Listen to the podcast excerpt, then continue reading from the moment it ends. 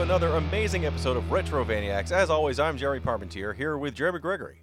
Hey guys. And Billy is going to be out this episode again. He will be back soon. A lot of scheduling problems, but we're coming to the end of February, and I did not want to miss our mark for two shows. So we're going to be right up at that edge, but uh, that's okay. It's still two shows uh, for both regular and two shows for the bonus feed. Uh, but this episode, we're going to talk about a another listener request. This is not a paid request. This is from the list. So again, if you're one of our patrons at any level, you can put requests on. We're going to cover them. This month, we're doing nothing but patron requests like this, and so this episode is going to be about Blood Omen: Legacy of Kain for the Sony PlayStation. But before we get to that, Jeremy, have you been playing anything remarkable since our last show? I, I really haven't. I, like I said in the previous episodes, I have just been working uh, thankfully, that's about to stop uh, here in the next uh, few weeks, so I can I can maybe get back to to playing uh, some some new stuff. But I did actually get time to watch the the Nintendo Direct last week or whenever it was. Kind of lost track of time at this point. I, I didn't know if uh, maybe maybe you got to see anything on that that you were looking forward to. Uh, but for me, I, I mean, it was fine for me. I think there's just so many people that get their hopes up way too high for these Nintendo Directs uh, you know, they're expecting like Metroid announcements and you know these amazing new games that they've made up in their heads to exist. And you're always going to be let down by that. Nintendo isn't going to come out with this powerhouse announcement, uh, you know, a bunch of crazy stuff that uh, we were all hoping to see. And I think if you keep your expectations in check, then it's not too bad. I was fine with it. I mean, I got Splatoon, I got the new Ghosts and Goblins, uh, Legend of Mana, uh, was announced, which I think I'm the only person that was probably probably excited about that, uh, and just a few other things here and there. I thought it was fine, but then of course I see everyone just completely like this is the worst direct I've ever seen. It's like what what were you expecting? This is Nintendo these days. They've never come out you know explosion of of crazy announcements here and there. Um, but yeah, I, I, don't know if you, you saw anything there that you were excited about. I did. I, all the things you mentioned. I, am not really a Splatoon fan. I, I, have not given it a fair shot. I, I tried to play it, but after it had been out for a while, and everybody's way better than me, and that's not enjoyable. Uh, I was very excited for the new Mario Golf. I'll definitely be playing that. That's going to be awesome. Uh, yeah, I already did get the Ghosts and Goblins Resurrected. I actually streamed it on Twitch uh, a couple days ago to let people see. It is the most accessible Ghosts and Goblins that's uh, that's been out that still feels like Ghosts and Goblins. It gives you four difficulty settings. Clearly, the highest, which is called like Legendary, I think is what they. Uh, if you're gonna say you really beat it, that's what you beat it on, I suppose. Uh, it has less checkpoints, uh, and things do you know this things spawn in a lot larger groups. Like uh, in the first level, there are these sections where like you'll hear a sound and then a bunch of guys appear kind of all around you and you take them down on the i'm playing for the purpose of, of twitch i played on the second difficulty setting which is uh, Squire. And like, so you hear the sound, and like four guys pop up around you. You have to kill them real quick, which is no big deal. Uh, on, on Legendary, it was like nine guys that spawn in, in, such a way that you have to go back and forth. You have to like fire in different directions. You can't just sit there and like spam to the left and kill them all and then spam to the right. Uh, they also gave you the ability to. Uh, to earn new like magic spells and uh, other abilities like a, a, a, random resurrection and such uh, by in the levels as you play through them there are these little fairies hidden and if you capture all those fairies they will uh, they will allow you to buy those other abilities. So I mean, it's it's definitely Ghosts and Goblins. I mean, it's not like they took Ghosts and Goblins and they were like, here's here's a game that looks like it, but really it's going to feel more like a Metroidvania or something. It still feels like Ghosts and Goblins. It still plays like Ghosts and Goblins, even on the second difficulty setting. I mean, it took me three hour or two hours to get through three levels, and I died uh, over and over and over again. Uh, it also allows you to have unlimited chances, which is nice. So unlike Ghosts and Goblins, where unless you were doing save states, you know, after you lose your level, your lives, you get to continue from a, an earlier point. Uh, this was like any checkpoint you made, you could start right back there. So on the easier levels, there's more checkpoints. On the harder levels, there's less checkpoints. But you still have unlimited chances to get through the level, even though you know it's still incredibly difficult. So I, I mean, I did enjoy that. Uh, the other thing I did is uh, I downloaded the demo for I can never remember the name of the damn thing, and I have it on my Switch now. Triangle Strategy Square yeah. soft game. What a great name! uh, they do say it's a working title, but it's a yeah. real bad one. Um, it, it's not bad if you like if you like uh, Final Fantasy Tactics and Tactics Ogre that kind of game, it's very similar to that. I thought it felt very much like Tactics, uh, especially how it's all set up. Like they they give you two missions and they're kind of in the middle of the story someplace, so they give you a big chunk of story and then a big chunk of like here's what happened and here's why this matters. But basically, there's three kingdoms. One of the kingdoms, uh, for whatever reason, just invades one of the other kingdoms because obviously for some reason they've decided that's the right thing to do. Uh, and then that's the first battle you have is the defending the, the, the king and escaping with the prince or something. Uh, it plays a lot like Final Fantasy Tactics, except uh, the, instead of having some of the mechanics from Final Fantasy Tactics. Uh, that like the the zodiac symbols and stuff. Maybe that stuff will be in there, but it's not yet. Instead, it's a lot more about tactics of where your characters are. So if you are flanking an enemy, uh, and then attack from with one, then the other guy that's on your team that's flanking him gets like a second attack after you attack. Uh, to, so the, you know it's basically about positioning yourself more than I thought.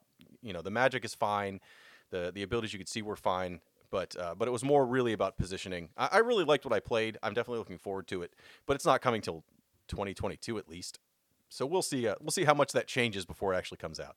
Uh, and the other thing I did is, uh, you know, even though I did want to get the new Ghosts and Goblins Resurrected, they did put out the Capcom arcade thing. It, it's the free app you can download on the Switch, and it you can start off with one free game. You get 1943, the arcade version, and it's all arcade versions of these games. So it has, you know, the, at the time, and I don't know if it's still free, but you could get the original Ghosts and Goblins for it. So I have Ghosts and Goblins in 1943, and then you can buy packages of other games, or I think pay $45 for, I think 15 or, or 20 arcade games. It's neat. I mean, if, if you like all arcade games, it it's fine. I've seen people complain online that it's not uh, arcade perfect as far as like the, the speed of everything, but um, I'm not that good at these games, so for me, they play just fine. I, I guess if I had spent a lot of time with arcade versions of 1943, maybe I'd realize like, oh no, the speed's off or the, the aspect ratio is slightly different. I don't know. I had no problems with it. It's it's been pretty good. So yeah, I, I've basically been playing a lot of the Switch.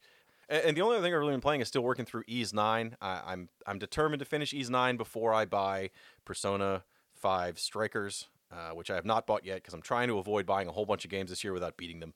So uh, I'm working my way through Ys Five, Ys Nine. It's still really good. Uh, I still don't think it's quite as good as Eight, but uh, but it's almost as good as Eight. So that's fine. But the other thing I spent a lot of time on because this game actually took a chunk of time is this week's game, Blood Omen: Legacy of Kain for the PlayStation.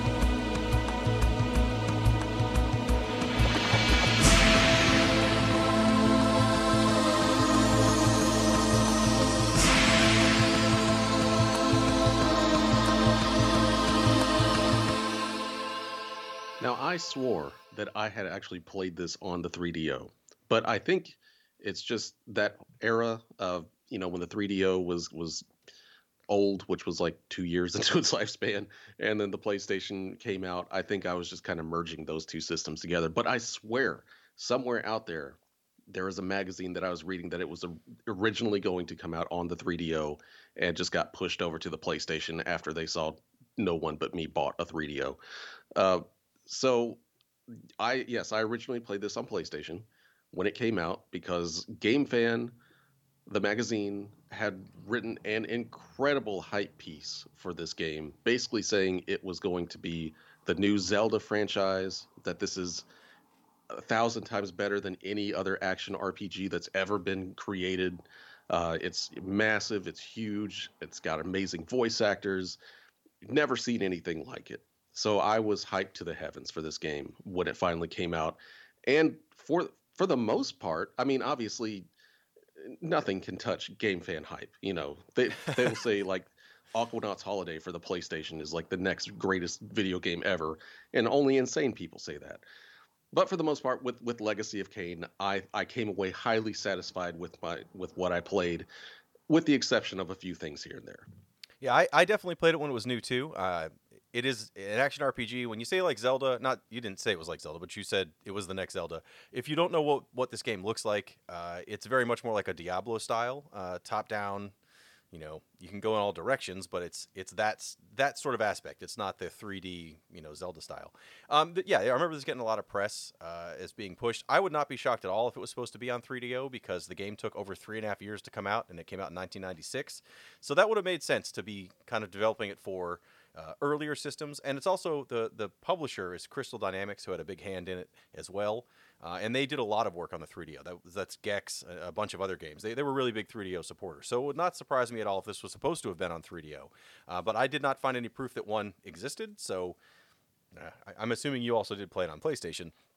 I looked for the magazine, uh, the Game Fan magazine that had the article in it, and I know I've got it somewhere because I can remember the front cover of it. It had Legacy of Kain on there, you know, Kain standing up there and, and doing his his vampire thing. Looks super cool, and I tried my best to find that just to make sure I wasn't going completely insane, but I could not. Uh, if I can find that here in the next couple of weeks, I'm I'm gonna throw it to you. Be like, I wasn't crazy. It was it was really supposed to be on the 3DO. Uh, And when we find that, we will post it on our Twitter and uh, and Instagram so that everyone can see that Jeremy was right. Uh, but I, I, I, I didn't finish this game when I bought it originally. Um, I thought it was cool, but unfortunately, this time, you know, it was the same time frame. I had been working in at the uh, the electronics boutique, so we were getting so many games in, and you were able to borrow games uh, when you worked there, kind of. So I was able to to constantly be busy, but it meant if a game didn't immediately grab me when I first picked it up, I, I probably didn't finish it. Um, so this one, while I like I like this kind of game. I like action RPGs a lot, and I like that this game isn't the standard, you know, orcs and elves fantasy that so many other games kind of fall into. Uh, you know, you mentioned you had a couple problems with this. The immediate, and I mean immediate, from the moment you start playing this game, the thing you're going to notice is the load times. Yeah, I I was gonna say we might as well just get that out of the way before we get going. I think we Because- have to. Yeah, that is the the biggest complaint I have with this game. And at the time I didn't notice it too much because, you know, CDs were was it was a new thing. I liked the game, but going back to it now, and I was playing this again on the Pi, and you said it's even worse if you play it on the PlayStation. Oh, yeah. It was bad enough on the Pi, and I was like, "Oh my god!" Like you're loading menus in this game, and it's just it, there's it's like everything is being loaded in constantly. Sometimes it's not too bad, but you're gonna you're gonna see those load times, those loading screen things all over the place. Yeah, and, and it, it literally goes to a screen that says load, like a, a little loading box pops up, or if you're on like your inventory screen uh, and and go back to the main screen, a little loading box pops up, and it's like 30 seconds, sometimes over a minute to to get to the next room in some of these dungeons, and it's not like they're massive dungeons that have. Uh, that, that all you can see on the screen, it's you literally loading from room to room to room to room. It's loading every time, uh, and even the very beginning of the game, you're going back and forth through a, through a graveyard, which we'll we'll get into the story in a minute. I really thought that we had to I really thought we had to explain the load time issue because if you find this today on the PlayStation and play it, that's that's the first thing you're going to notice. You're going to say, "Wow!" And so make sure you have something else to do. Have your phone by nearby or watch a movie while you're playing this. There's a lot of downtime just with loading, uh, but get past that because it's it does have a lot to offer if you can ignore the load time. So this game, as as I mentioned, was published by Crystal Dynamics, who had done Gex, and you know they ended up becoming becoming part of Eidos, so being part of the Tomb Raider team. I mean, they, they were a, a giant publisher at the time. But this is a, the game was developed by Silicon Knights. Now, up to this point, Silicon Knights had only done a handful of PC games uh, as a developer. They actually were all for SSI, which is a, a strategy company that did some RPGs. Uh, my dad was a huge strategy war gamer, like uh, when we had our Amiga, and half of his games were by SSI. So I recognized the box art as soon as I saw it because their logo is very, very notable. And they did a one of the games they did for them was like a D and D Fantasy Empire thing. So they already kind of had a hand in this fantasy setting and, and the kind of game they wanted to make, I suppose. But this was a you know Blood Omen Legacy of Kain was a, a game that apparently the the studio and the the founder of the studio or like the, at least the mouthpiece for them uh, really was like pushing this to all these other publishers and eventually Crystal Dynamics was like sure we'd love to do this Legacy of Kain game. So this was their first major console game. You could tell I- think knowing that they have a PC background kind of explains the amount of loading and the way that the game is laid out where they kind of are like yeah well it's fine if there's all this loading you know you don't have to load everything in the background and run it so it's smoothly you know while you're playing like a lot of cd games did.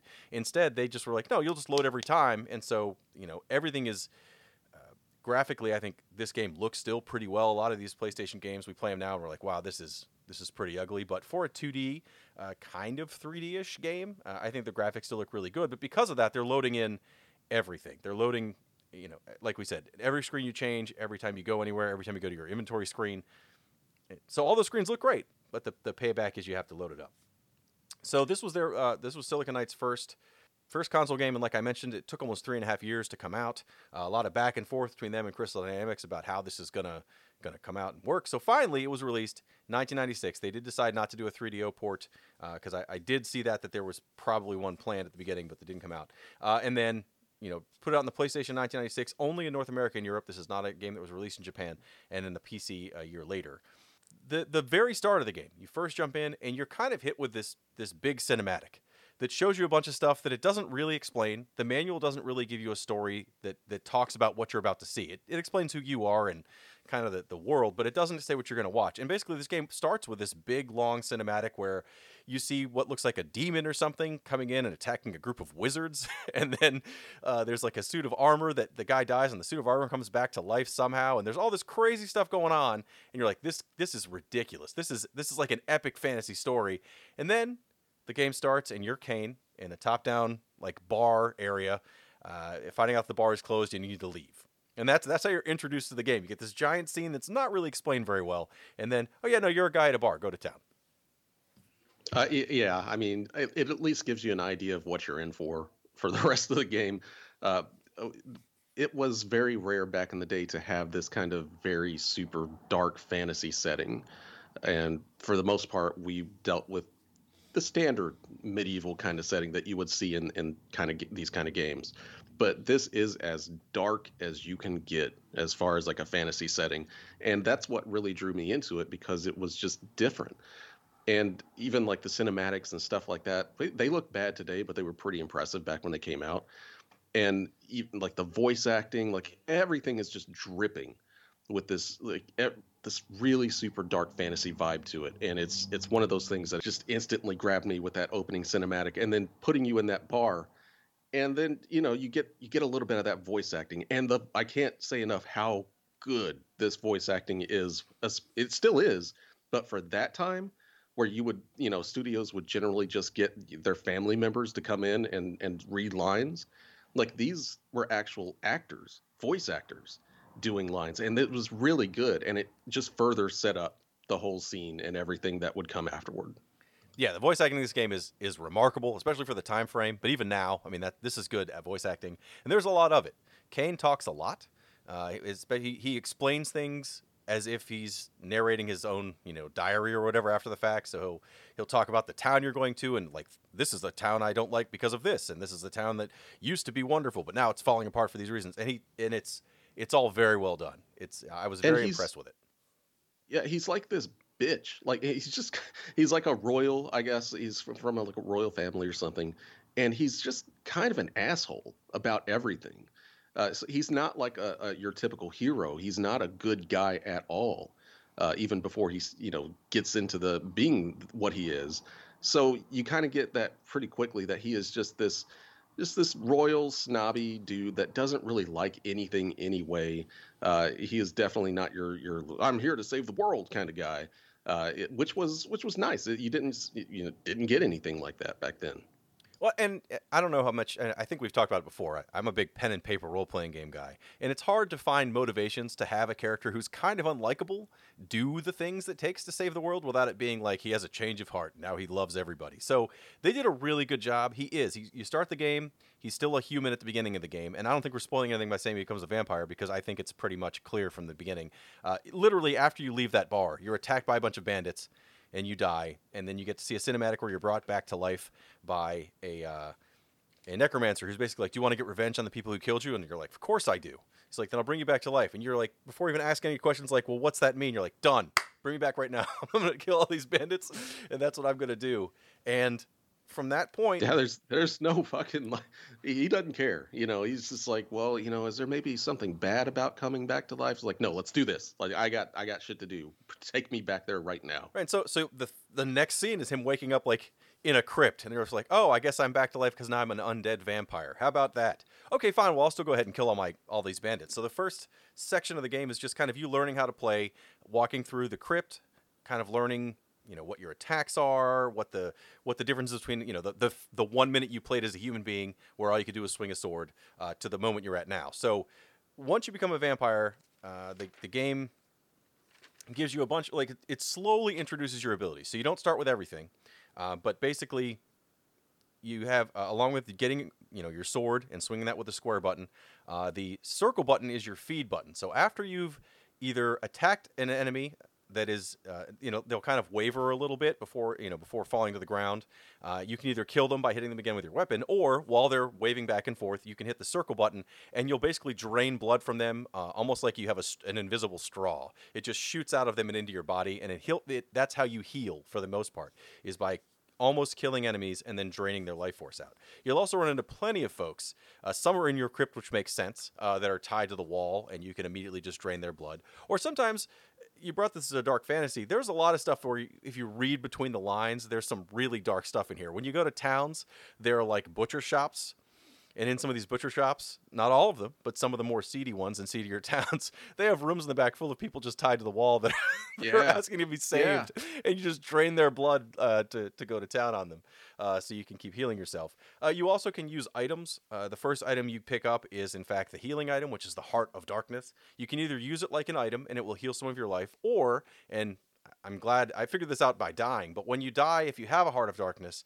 it will resurrect you with like a fraction of your life, but at least you're back, you know, back alive again, and you can try to feed to get yourself some more health back. Um, pretty early on, you get the first spell you earn, which is Sanctuary, and that's where you can warp yourself back to your crypt from anywhere uh, on the map. Uh, you also get a spell to to light up areas, so when you're in caves and some of the darker rooms, you can use light, and it really does lighten up the area. It uses the PlayStation's lighting effects really well for that, actually, uh, where there's things that you you might not see very clearly if it doesn't have light. But if it is important in a dungeon, even if you don't have light, the game makes sure you can at least see see it for some reason. Either it glows mysteriously or it'll be you know near a torch or something. But generally, uh, you get those two spells pretty early. You have a life bar, which is very clearly your life. It goes down as you get attacked. You drain people to heal yourself. Uh, you also have a magic bar that will slowly grow over time, or you can find pickups to uh, to give you back chunks of magic quickly. You'll find life enhancements, which look like like red vials. You'll find magic enhancements that give you more magic power that look kind of like triangle runes. Uh, I mean, it's it's a very standard. If you've played a game like Diablo or or like Baldur's Gate or one of those kind of games, it's that view and that kind of item pickup. Unlike a lot of those games, your advancement is not leveling. You don't have experience. You don't get stronger as you uh, explore the map. You know, by killing enemies and getting levels.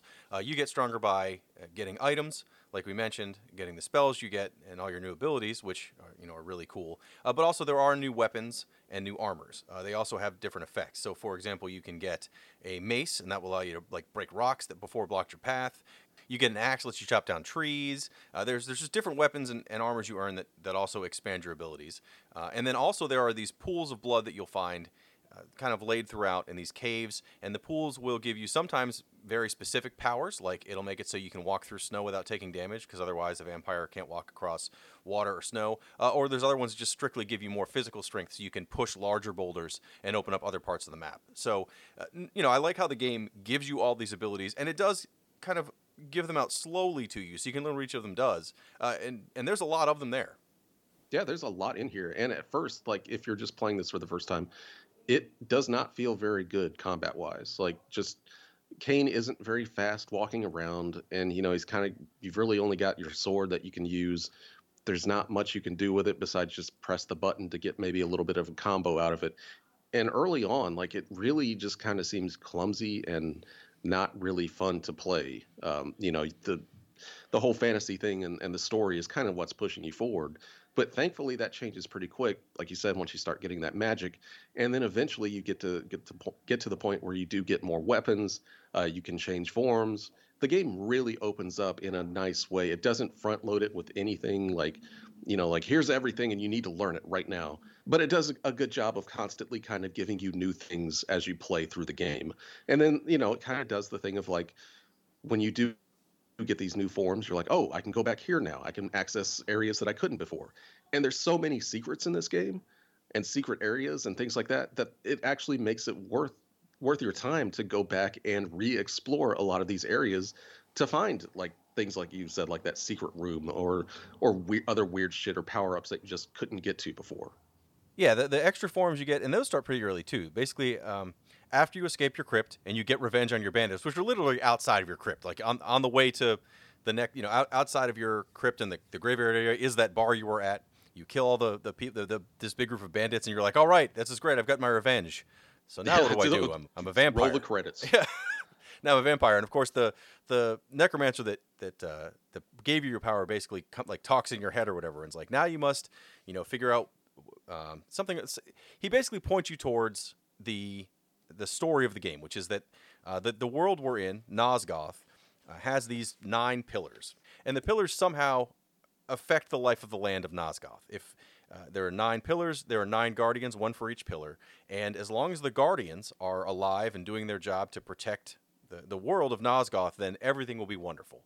Well, at some point in the past, before you started playing this game, uh, one of the members of the pillar apparently kind of went insane and started finding ways to make all the other uh, uh, all the other guardians of the pillars also kind of go insane. So now all these pillars that are supposed to be like these white, pristine, like marble pillars now look cracked and and miserable. And there's like a guardian there that apparently was alive and was killed by one of these guardians that now is there to help help um, guide you on your quest. And so now from this point on, you're supposed to wander through the world and find these guardians, kill them, bring back the item that gives the guardian their power, and that causes the the pillar itself to be refreshed, and then a new guardian will be born somewhere uh, that will take over their responsibility. And the idea basically is let's wipe the, the, slate clean of all the previous guardians and you know give the world a new set of guardians, and that will be great. But why would Kain want to do that? Because Kain's already you know we've already said that Kain's kind of a miserable person, and as a vampire, he's even more of a miserable person. The little bit of time you've played the game to get to where you are, you already realize like he he would care less about saving the world. Now he's just mad that he's a vampire. And Man, uh, you need to like uh, you should put some of the uh, or one of those readings that he does like when he goes to a new town because every new town he goes into he's just like oh this wretched place it's just the worst. I hate going here. And it's even worse now that i'm a vampire. It's just everything he says is so good and just it, it's perfect for that character. Thankfully they did continue that character throughout the next few games but man it's just every anytime it would pop up that he was going to say something i was totally looking forward to it the town of Steinchencroe bore with it the infamous aroma of its inhabitants. In life, I would not have graced the place with my presence. In death, I merely added to the stench. He does the same thing about this, where basically he's like, "Why would I care? Why do I want to help you? Why do I want to fix these pillars?" And and she kind of implies like, "Well, maybe we could make you not be a vampire anymore. And he's like, fine, then I will do this. like, it's a totally selfish reason to go out on his quest. Such, such an asshole. It's, and so, literally, the, the rest of the game is you just going from town to town and finding clues as to where these other uh, these guardians would be and going into their fortresses, killing them. Uh, pretty early on, you run into the main defender of the guardians is this magical suit of armor that they can summon called Malek. And he's there and he prevents you from finishing your mission. And you're like, uh, what am I supposed to do? So you end up going back to the the, the pillars and she's like, "Oh, well, you need to find some way to def- to destroy him or else you'll never be able to finish this mission." And well, that intro you saw at the beginning of the game that wasn't really explained now comes into play because you find out that 50 years ago or something like that, this vampire had attacked the circle and killed some of their members and killed Malek, uh, when he was a human being that caused him become this suit of armor. So now you want to find this vampire uh, lord that, that did this before. And his name is Vorador. He's a big part of the story as well. Uh, between Vorador kind of giving you some some guidance on on why it's great to be a vampire and you should never bother trying to switch back, uh, along with the necromancer and the the guardian at the pillars kind of pushing you on your way. You're going to get pushed around this world trying to figure out what to do until eventually uh, it even has you go back in time uh, to do some other things. I, I don't think we want to necessarily explain the entire story. I think most of the fun in this game for me was was seeing where the story would go because generally while I think it did play really well, and I liked that it gave you a whole bunch of, of, of abilities, it's very repetitive. I think that's another complaint I would have is there's a lot of stuff in this game that I felt like I was like I got to a new area. I'm like, okay, fine. So here's the here's what I do in the new area. I go through the town, I find all the items and kill people to get my blood back. Then I find the fortress I'm supposed to go to. I find a way in the fortress, and then it's a series of rooms with switches that sometimes have traps, sometimes it's just enemies, but it's always the same kind of thing over and over again. I mean, the enemies slightly change, but the puzzles don't necessarily get any harder, and the levels are very, very similar. Yeah, for the most part, it, it just kind of sticks with doing that all all the way through. I mean, you do get your your new magic and, and forms like that that you can use here and there in the new dungeons, but I, the dungeons, the design of them are just they're not great. They're fine for what they are, and they all look good. But like just getting through them, there's really not anything that was just like any anything approaching like a Zelda-ish type of a puzzle dungeon. It's really all about finding those just the different uh, switches here and there to get through the spikes or whatever. Nothing that's just this overall big puzzle that's going to come together at the end and make a lot of sense. Um, but it, it's at least fun to keep going and find different ways of, of killing people with, with the items that you get or your magic or but yeah, it's just fun to to kind of get through even though it is kind of samey for the most part. I did think by the by the end of the game that it was I mean, it's not a very long game, but by the end I was just like, all right, I get it. Like I let's wrap this up because by the by that point I was mostly just playing through for the story. I mean, there's only so much you can do with what what is given to Kain. Well, and you mentioned that there's not a lot of things as far as a Zelda idea of like you get this new ability now you can fight a boss with it differently, or it makes the, getting through the dungeon different. Uh, I felt like after you get your first handful of spells, which the fourth spell you earn is Repel, which basically puts a big shield around your guy, and it's that's, that's the one that wins the game. Well, and it explains when you get it, it's there to stop missile attacks from hitting you. So there's some rooms where you put it on and it like shoots magic back at the people who who cast magic at you, and you're like, oh, that's really useful. But it does a lot more than that it protects you from everything pretty much. I mean, not walking in water and not uh, not some explosions explosions in some sections, but generally, like if you have that shield on, anything that's hitting you with any kind of physical weapon isn't going to hurt you at all, and even most magics. So once you get that ability, I thought every boss fight after that was put on repel shield and then figure out what weapon I'm supposed to use to hurt this guy. And in all of the boss battles, it's just running at them and and hitting them with your sword enough times till they die. Like there wasn't a lot of of of ingenuity to the boss battles. Like some of the levels did have, you get a, a couple spells later to the control mind and uh, spirit wrack, and that lets you take the control take control of either a human character or a non-human character, and then you can use them. Like basically, your character gets sealed in a bubble, and you get to take over that person's mind. They can flip switches for you. They can explore further in the dungeon if you need them to. They can get pickups that come back to you automatically. Like if they pick up a, a life pickup or a new spell, it goes back to your character. Uh, you can use them to fight other guys, and eventually you take enough damage and they die, and you become yourself again. So there are all these later dungeons that really involve you having to control mind, which I thought was super cool, but then that never changes either. It's like the first half of the dungeons are just switches, and the second half is mind control and switches. Like there's not a whole lot of variance to those.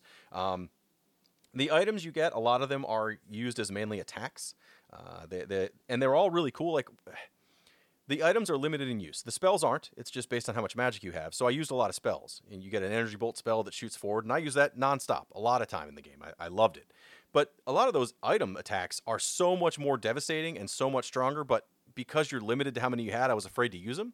So by the time I got to the last like two areas of the game, I was stacked with with the flay items that basically shoot these spinny discs that kill everything in one or two hits. I had uh, my favorite item in the game is the font of putrescence, which on the card looks like a bunch a, of maggots maybe and you shoot it forward at name. them. Well you shoot it forward at them and they, they basically dissolve anything in the game and be, they become this green pool that any enemy walks into and it kills them instantly. So it's like you turn your enemies into a trap. So i would like chain enemies around in a circle as long as i could if there were a bunch of enemies in a room. They don't spawn in this game unless it's a boss that spawns enemies. There's a set number of enemies in each area. But I would I would try to like pull three or four of them, then hit the nearest one with font of putrescence, he would melt and the other guys would walk into his pool and die immediately. And i was like well this is this is incredible. I'm just destroying everything now. Because i saved all these items till the very very end. Uh, so that, that i thought was really cool. And like the forms i think the forms are actually really really cool. There's a uh, the first form you get is werewolf, which literally turns Kain into a werewolf that runs around faster. He attacks people with his claws. He can't use items and magic, but he can outrun most enemies and he can jump. That's the only character in the game that can jump is the werewolf, and you can use that to get around some of the areas uh, that, that are outside of the game to find extra dungeons or, or hidden things. Some things you have to get to, but generally, a lot of the secrets early on you find with that werewolf form. You can turn to a bat that is essentially just a teleport. You can't turn to a bat and fly wherever you want to, but it lets you see an overworld map and you can pick from the places you've already been. You can find like these green I don't even know what they are supposed to be. Like green statue things you can click and basically once you once you found one you can fly back there anytime you want. But also any of the castles you found, any of the towns and stuff, all that you can fly back to uh, on the map. It's pretty easy to fly around. You get mist form that slowly drains your magic, but it lets you basically become completely invincible to everything, but you also can't affect it. But any of those puzzles that were like, oh man, there's a whole bunch of spikes and all this other stuff, I was like, yep, mist form. And I just walked through all those. Uh, and then Visage, which I thought was maybe that was supposed to do more and they just ran out of time. Uh, but basically, you can turn Kain from looking like an undead vampire back into looking like a normal person. And the first time when you get it, the guy's like, "Oh man, there's people that will tell you stuff and, and be really useful to you if you're you know if you're a person." no one ever talks to you again once you're a person. Not one person talks to you when you're a person. It's just that you aren't attacked by guards. Yeah, this uh, one thing I do remember reading about this game back in the day was that it had to be cut short. Uh, I think what they said was where it ended was maybe like three fourths of the way where they wanted to be. They they said they actually had like a at least two more dungeons, or at least one more. I think they wanted to do two more full dungeons, and then wrap it up from there. But because of just how long it had taken them for to develop the game and everything like that, they really had to cut it short. And that's why the end just kind of comes out of nowhere. And you're you get that visage thing and you, it's just like all right what good is this? No one cares. So yeah they they did totally uh, just cut cut that all short. One thing real quick uh, before we get away from it like this game you know we were talking about the action and stuff like that i think this game does a really great job of making you feel like the badass undead vampire that you are and it seems like Silicon Knights went out of their way to give you a lot of different ways to kill everything in the most disgusting ways possible. But I don't think they did enough to actually make anyone else feel like, or, or give anyone else any sort of real attack or threat to you. It really just feels like you are this this wave of, of horribleness that is coming over everything, and nothing can really stop you. Even if you're like slaughtering an entire town, it doesn't really matter uh, so it's just it's one of those games that just like expect you to be the center, the focus of this entire game. Don't really expect much else to to really give you a challenge. It's not a very hard game, but yeah, just even like the bosses and stuff like that, they all just kind of cower in front of Kain for the most part. Well, it's it, that repel spell that we mentioned, where it gives you like the bubble around your character. It makes you invincible. So literally, all the like the last three bosses in the game are put your shell around yourself and just swing at them until they die. Like there's no strategy to it. There's no timing and running around like trying to avoid attacks. It's just like, yeah, I made myself invincible, so I'm going to swing my sword over and over again until you die, and then I'll then I'll move on to the next boss. Like there's definitely a lot of, of I don't know to say if it's a balance issue, but but it's definitely that the, the difficulty in the game is not is not the fights necessarily. It's and when you do run into problems, it's uh, numbers. It's like, oh well, this room is filled with like ten guys, and if you do get stuck in a corner, they do a lot of damage to you real fast. And it's not like they have a recovery where you get hit once and you're invincible for a second. Like they just keep doing damage to you over and over and over again. Uh, same with things like if you walk on water as of anything but mist, uh, it does a ton of damage to you very quickly. Uh, we mentioned that there aren't a lot of of healing items. You get the, the Heart of Darkness that will heal you in a little chunk, and you get to, to drain people's blood. But if you do run out of Hearts of Darkness and you die, that's the end of the game.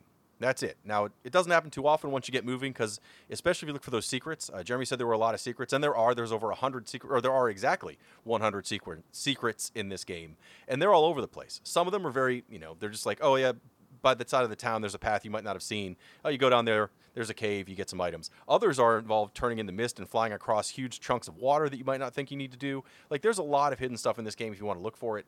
Um, one of the things they really pushed about this game was that it was 50 hours long. That can't be true. I, I played this and beat this in I want to say under 12. I mean, and that's pushing it, and that's because I really did try to find some of these secrets. Uh, the end of the game does feel like you're on a tunnel where it's like, yep, now here's this, here's this, here's this. You go back in time, you see this guy, you do this stuff. It's like, bam, and you get to the very end of the game. Uh, without ruining it, I like that the end of the game has two options.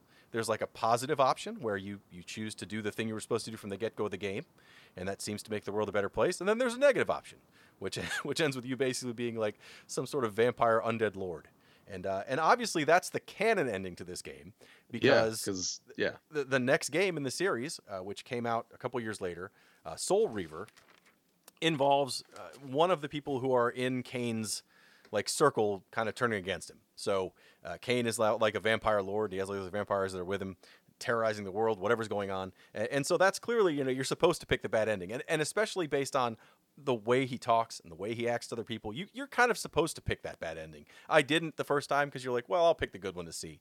But thankfully, the game does allow you to save kind of right before that point, so you do the last fight again, and then you can pick the other ending, uh, which is kind of cool.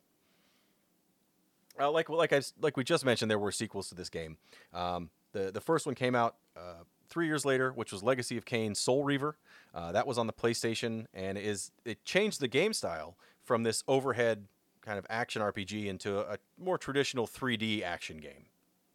And that was that's the one that that I think most people know of. Uh, I do think you know people know this game that it was a, a decently popular game back in the day, but it didn't blow any any sales numbers off out of the roof or anything like that. But Soul Reaver was was the game that I think most people played. Uh, and that is a, a, far better game. You know, that is that sticks much closer to the Zelda 64 kind of game. Uh, the gameplay, the dungeons, the overworld, everything about it is just really great. And even the whole like gimmick of being able to turn the world from the living world into the spirit world is used in just some really creative ways and puzzles and puzzle solutions. That that is the game that I would suggest everyone go back and play. Um, and even the games after that, I think Soul Reaver 2 was it was all right. I didn't really get into it like I did the first one. And then what was that next one? Was is that that was the Legacy of Kain 2, I think, or something. Yeah, so they after that. Soul Reaver I've never played, and actually I do want to play Soul Reaver. So if there's a time where we need a bonus show game, maybe we'll pick that. Uh, after that uh, was Soul Reaver 2 that came out for the PlayStation 2 uh, in 2001. Then, so Silicon Knights, who was the developer for this game, really didn't get involved with the series after the original. I think they get some kind of writing credits or something on, on Soul Reaver, but even at that point, it was mostly Crystal Dynamics. They, they had bought the rights to the game, and they said, "Well, we're going to make our own games based on this world." And uh, and after some some legal issues, essentially they were allowed to continue that, but Silicon Knights washed their hands of it and were no longer attached to the project. So Soul Reaver 2 was in PlayStation 2, like I just said. Then Blood Omen 2, which was also on PlayStation 2, but also on the Xbox, GameCube, and PC, was a continuation of Kain's story. So there was Kain is in this game. Then you play as I think it's Raziel in Soul Reaver and Soul Reaver 2. Then Blood Omen 2 is Kain again. And then there's Legacy of Kain Defiance, which apparently kind of tries to tie both stories together uh, to get back to one one game line. I guess it's all in the same world, but they were I guess they said you know we don't need a series of games with two different heroes. Let's let's merge it. Uh, and apparently that did not do well. Legacy of Kain Defiance came out in 2003, and and that's the last main Legacy of Kain game. Uh, there was a couple sequels that were kind of rumored and canceled, and then in 2015 there was an online multiplayer game just called Nosgoth that was in open that's beta. what everybody wanted. Well, and it was a it was a online deathmatch game too. So it was like any of these other online combat games. And it came out uh, again in open beta only, and then was canceled less than a year later before it actually went to full full market or whatever. Uh, I don't know why games do this. Like even we covered Shadowrun a couple years ago at this point for the Genesis and Super Nintendo, and there was a Shadowrun like rebirth that they tried with the 360, I think, and it was another online combat game. It wasn't Shadowrun; it was online combat in the world of Shadowrun. Like, who wants that? Why would why would you think anyone that liked these games would want to play an online multiplayer vampires versus vampire hunter combat game? I, I just I don't understand the logic, and apparently no one did because it did not get far enough to make it out, and uh, and that's the last thing anyone's heard of the Legacy of Kain series, which at this point is owned by Square Enix. So I guess if someone's going to redo something with it, they're as good as anybody. But uh, but I'd be surprised if we see more directly in the Legacy of Kain world. I would love it. I would love to see some sort of remake. You know, even just redo Soul Reaver because it's so damn good. I think that would still hold up today if they just gave it, you know, the, the controls made it a little bit smoother to play, but just everything about that game would would translate so well to today. Uh, Blood Omen, I, I or Legacy of Kain, it's it's I I will always remember it for just how amazing it was back in the day.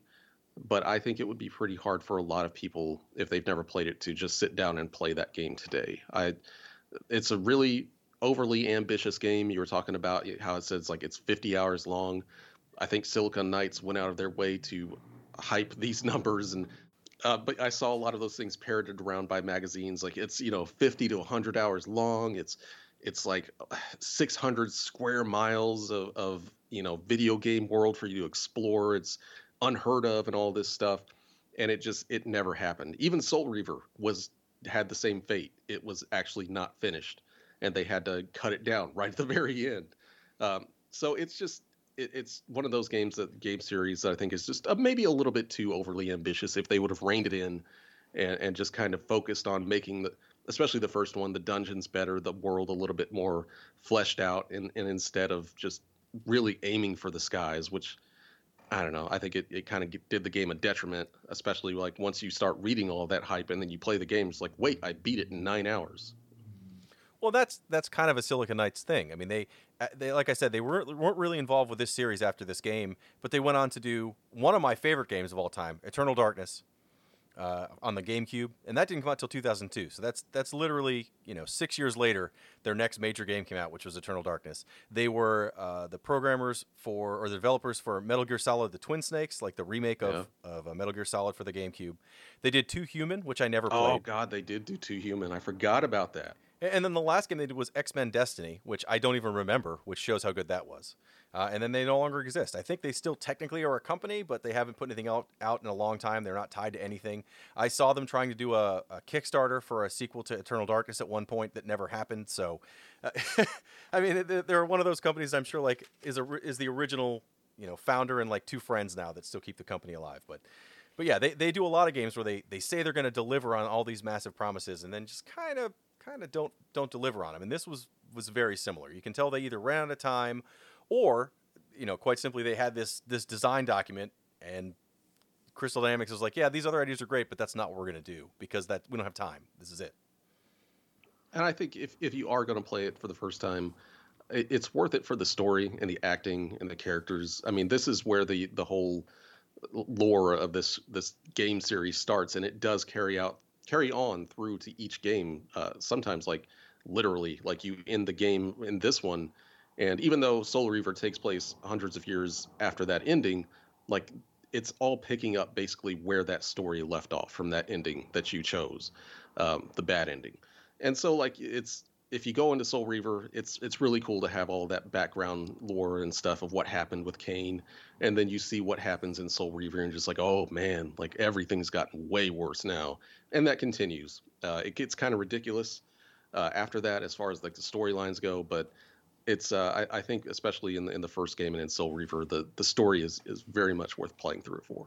Yeah, I'd never played any of the later games, and I still really enjoyed the world this game creates. Uh, and and a lot of it is done through Kain talking to you and, and his his kind of diatribes as he goes around the, the continent. So I mean, I this was fun. I think by the end, you're right. It gets a little long. You're kind of done. You're ready to be finished with it, and and the ending is.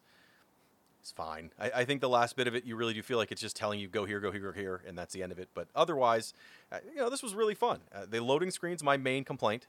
Other than that, uh, you know, just kind of an, an unfinished unfinished work that maybe could have been a lot better with a little more time, but maybe it never would have come out either. So, if you can find a copy, give it a shot. But I do recommend, if you have a way to play it that may not be the PlayStation's, try that to save yourself uh, some of the madness of these load times. Is it uh did it ever get released on PC or on at least on good old games? I think there was It like did- an issue with it that. It did get released on. PC.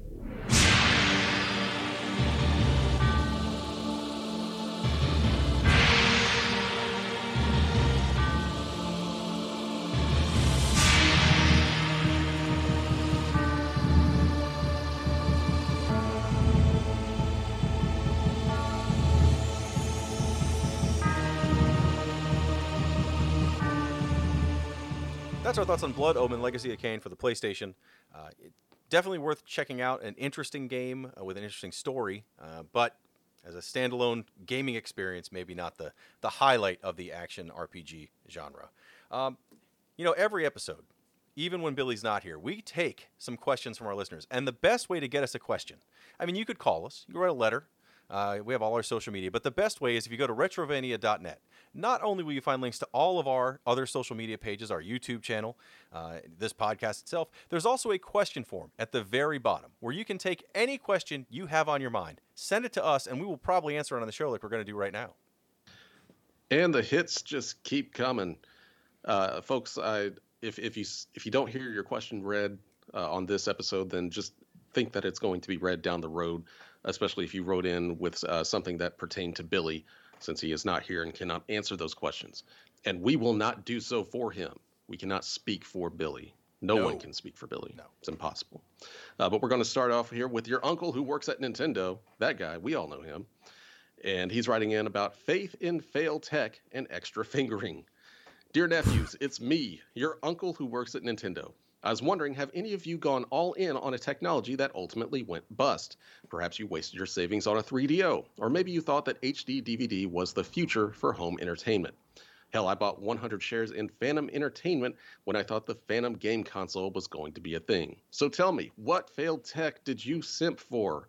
Also, I just noticed that the character of caricature of my little slugger Jeremy P on your internet webpage has six fucking fingers. I can't stop looking at this. Patiently awaiting your answers, extra fingers and all, your uncle who works at Nintendo. P.S. If my question was too hard for you, just share your pro strats on spicy buttholes. The kids love that. Okay, well, I'm going to skip the spicy buttholes. I think I got this question down. Uh, the extra finger, by the way, may be a, may just be a mozzarella stick. I do like mozzarella sticks. It could just be a very poorly drawn mozzarella stick.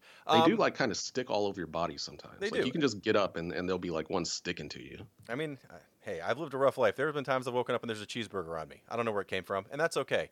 Uh, as far as failed tech, I thankfully have not gotten into non-computer related failed tech too much. Like I never had a Laserdisc player or a Betamax uh, videotape player or any of that. Um, I did uh, any failed system you mentioned. I, I probably owned for a long time. So you know, I had I had an Intellivision, and I had the TurboGrafx 16, and I had an Atari 7800, and I had uh, the Amiga computer, which while not a failure in Europe, was kind of one here.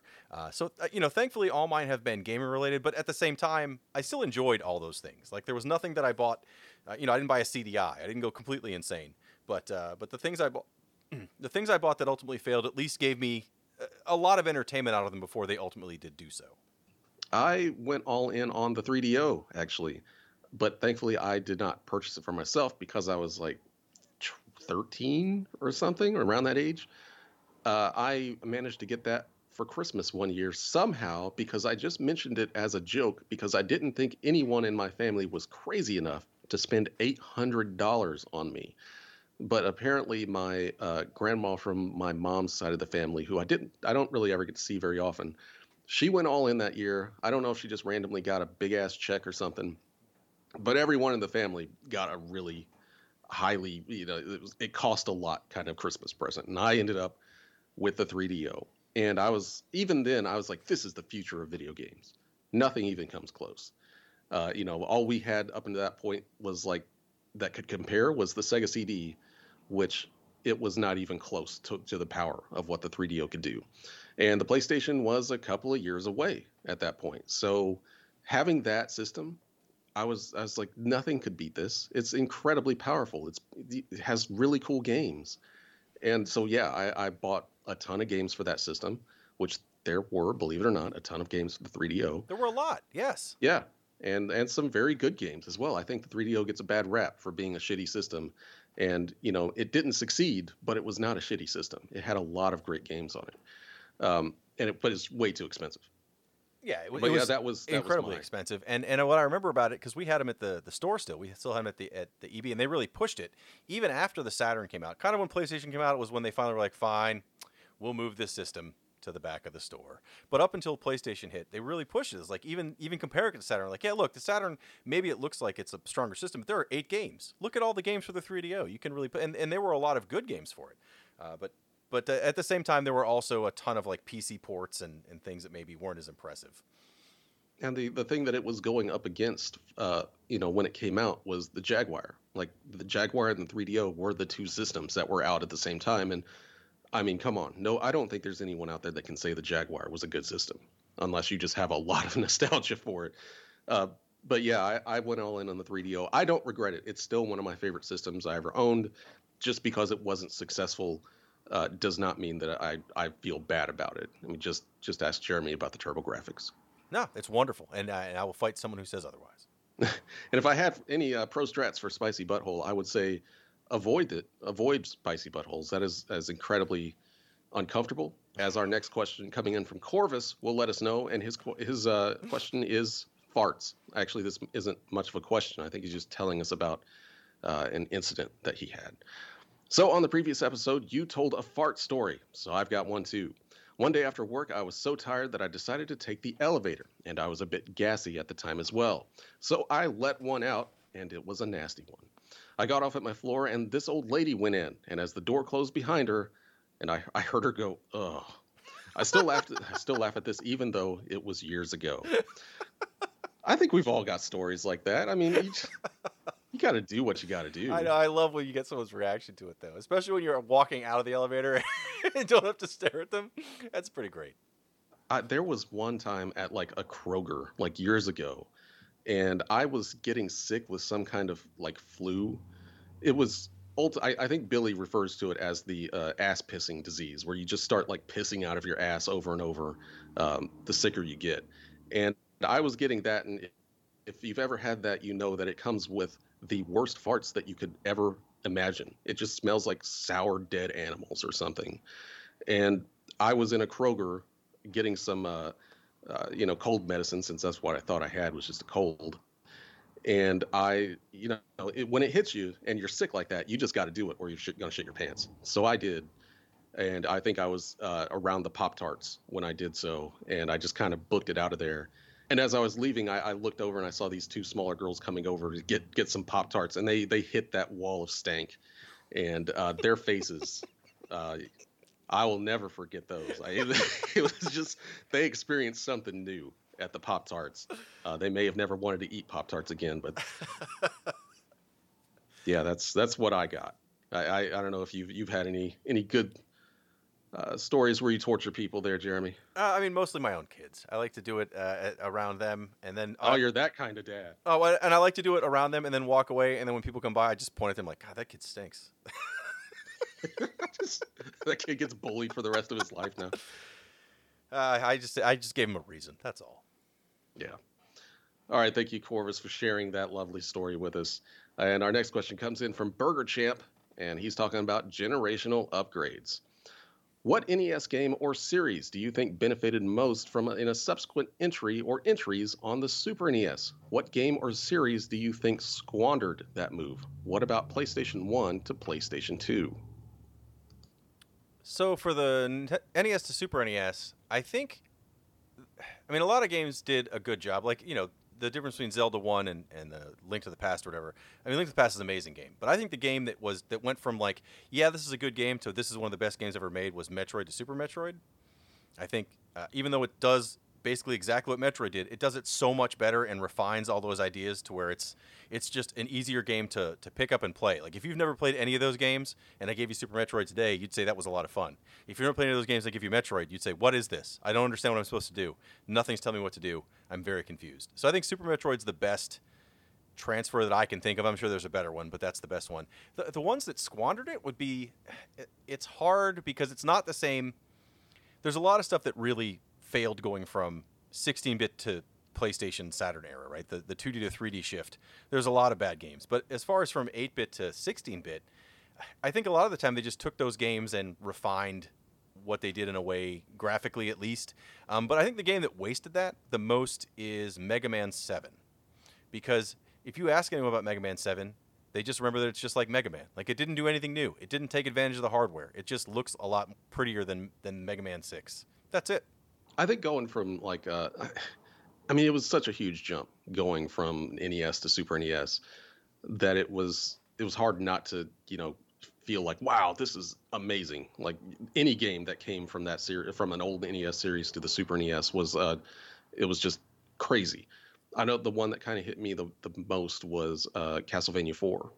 And after playing through three Castlevania games on the NES uh, for you know what they are and how much I love them, they're all kind of stiff feeling. You know, there's a certain way the characters move and jump around the screen, and then you get to Castlevania 4, and it's just like um, like you can basically do everything. You can whip in any direction, jump around the screen. There's just so much more you can do. It's a much faster paced kind of game. Like that blew me away. I couldn't believe that this was like something that was possible, going from one system to the next. And then another Konami game that really squandered it was going from the amazing Super Contra on the Super NES to then going to the PlayStation. And that should have been the biggest no brainer ever as far as like, let's make Contra, but let's put it on a system that is a, like thousands of times more powerful and just do that. Let's make that again. But what we got was Shattered Soldier, I think was it? That's a no. That's a later one. The, yeah, the first was one was just one. see uh, the Contra adventure or whatever. Yeah, the Contra. Oh my god, it's so bad. I I never felt worse about buying a game. No, I'm sorry. I, am sorry. That's the second one too. The Contra Legacy of War was the first PlayStation. Yes, one. Legacy of War. and it is. You're right. It is one of the worst. Because it's also it, it's a bad game. It's a totally bad Yes, game that tries to go into 3D, but it's it was still pushed. It was still a major title. I mean, there's a lot of games that the the 3D version of it wasn't good, but because it was like an afterthought or a license bought by another company or whatever. But this was still Konami putting out another Contra, and it was misery. Yeah, and that was the first one. And that was like you expected that jump from like what I expected going from Castlevania 3 to Castlevania 4.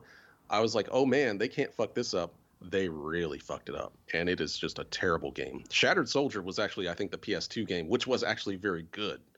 That was the game that should have been on the PlayStation. Yeah, yeah, that one was So- that was PS2. That was that was a good game. Yeah, yeah, that was really good. But yeah, anything anything Contra on the PlayStation is just it's cursed and it's just a nightmare.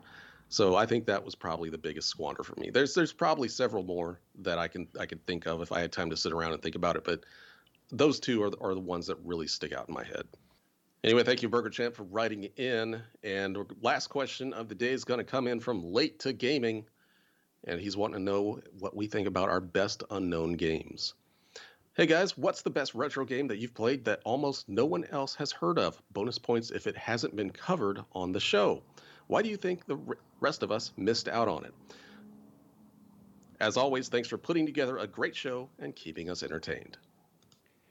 Uh, it's going to be tough for me to list a game that's that's unknown that I didn't already try to play on the show because I think that's kind of what we started with when we did this is not just hey we want to play obscure games no one knows but you know our takes on games that maybe you have heard of. But I, I mean, uh, you know, early on I wanted to play Skull Monkeys. That's one I would have listed. Uh, that's a game a lot of people didn't play because it's a, a goofy looking 2D platformer in an era where everyone wanted 3D games, and I thought it was really really good. Um, yeah, it's tough. It's really tough to come up with a game that is uh, like a, a, a hidden gem or an unknown hit that, that we didn't already cover. Um, I'm sure I'll think of one while you're talking. I guess for me, uh, the one we did cover that no one knows about is Spike McFang. That is something that you could literally say to anyone out there, and they'd be like, "What are you talking about?"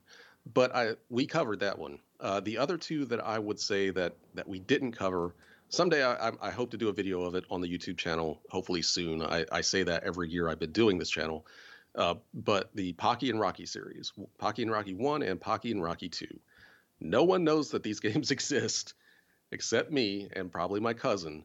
They're basically these top-down action, kind of like almost Ikari Warriors shooterish kind of game, but they are so crazy and filled with weird Japanese shit that I'm honestly surprised they got released over here. Especially the first one, where in the first stage alone you are attacked by dozens of one-eyed, uh, small demon things. They look like babies wearing diapers, but they've just got like one eye, and they're all trying to beat you with sticks.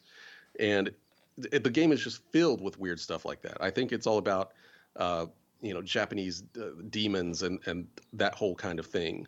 But like as a kid, I didn't know nothing about that, and it was the weirdest goddamn game I ever played uh, up to that point. And then Pocky and Rocky Two is just a better version of Pocky and Rocky One. Uh, love those games. They were like two player co op as well. So me and my cousin could just sit there and witness in confusion as far as like what we're seeing, being like, man, those people over Japan are really fucked up. But I, I think those those two for me are the ones that I can always throw out, and people just kind of look at me with a confused dog look or something. Yeah, I mean, there's a lot of games I can think of that, that I would have listed that would be uh, games you haven't heard of, but it's you know best game you haven't heard of. I, it would have to be one we've covered, in my opinion, for for ones I would have listed. I mean, you know, going back to the the, the like the rhythm games when rhythm games first started being being big. I think I played everyone I could find. So I played like Britney's Dance Beat that actually played pretty well, and uh, the what was the Mad Maestro where you're like conducting an orchestra. Those were all really cool little neat niche games, but uh, mm, I, I don't know if they're worth covering necessarily uh, for for the podcast. So anyway, thank you, Late to Gaming, for writing in. That's going to do it for all of our questions this week. Again, if you did not hear your question read, it'll likely be on the next show, depending on how many emails we get and which ones we want to do. Uh, we've got a few here that I think are B- Billy specific, uh, and we will read them when when he gets back on the show. So thanks everyone that wrote in. We hope we did you proud by answering your weird questions. Uh, and if you want to send us even more, go to retrovania.net. Scroll all the way down to the bottom of the page, check out that contact form. You can write words into it and then press the send button, and then we'll get it through the magic of the internet. That's right. And while you're there, use it to check out our YouTube channel, which does have new videos on it every now and then. Also has a link to our Patreon if you'd like more of these episodes. There's two free episodes a month exclusive to Patreon members. Uh, along with you can put games on the list, like where we pulled this this uh, episode's game from, and all the ones we've covered this February. Uh, but we'll be back in two weeks with one that's probably not on the list, and hopefully Billy will be with us, and we will see you then.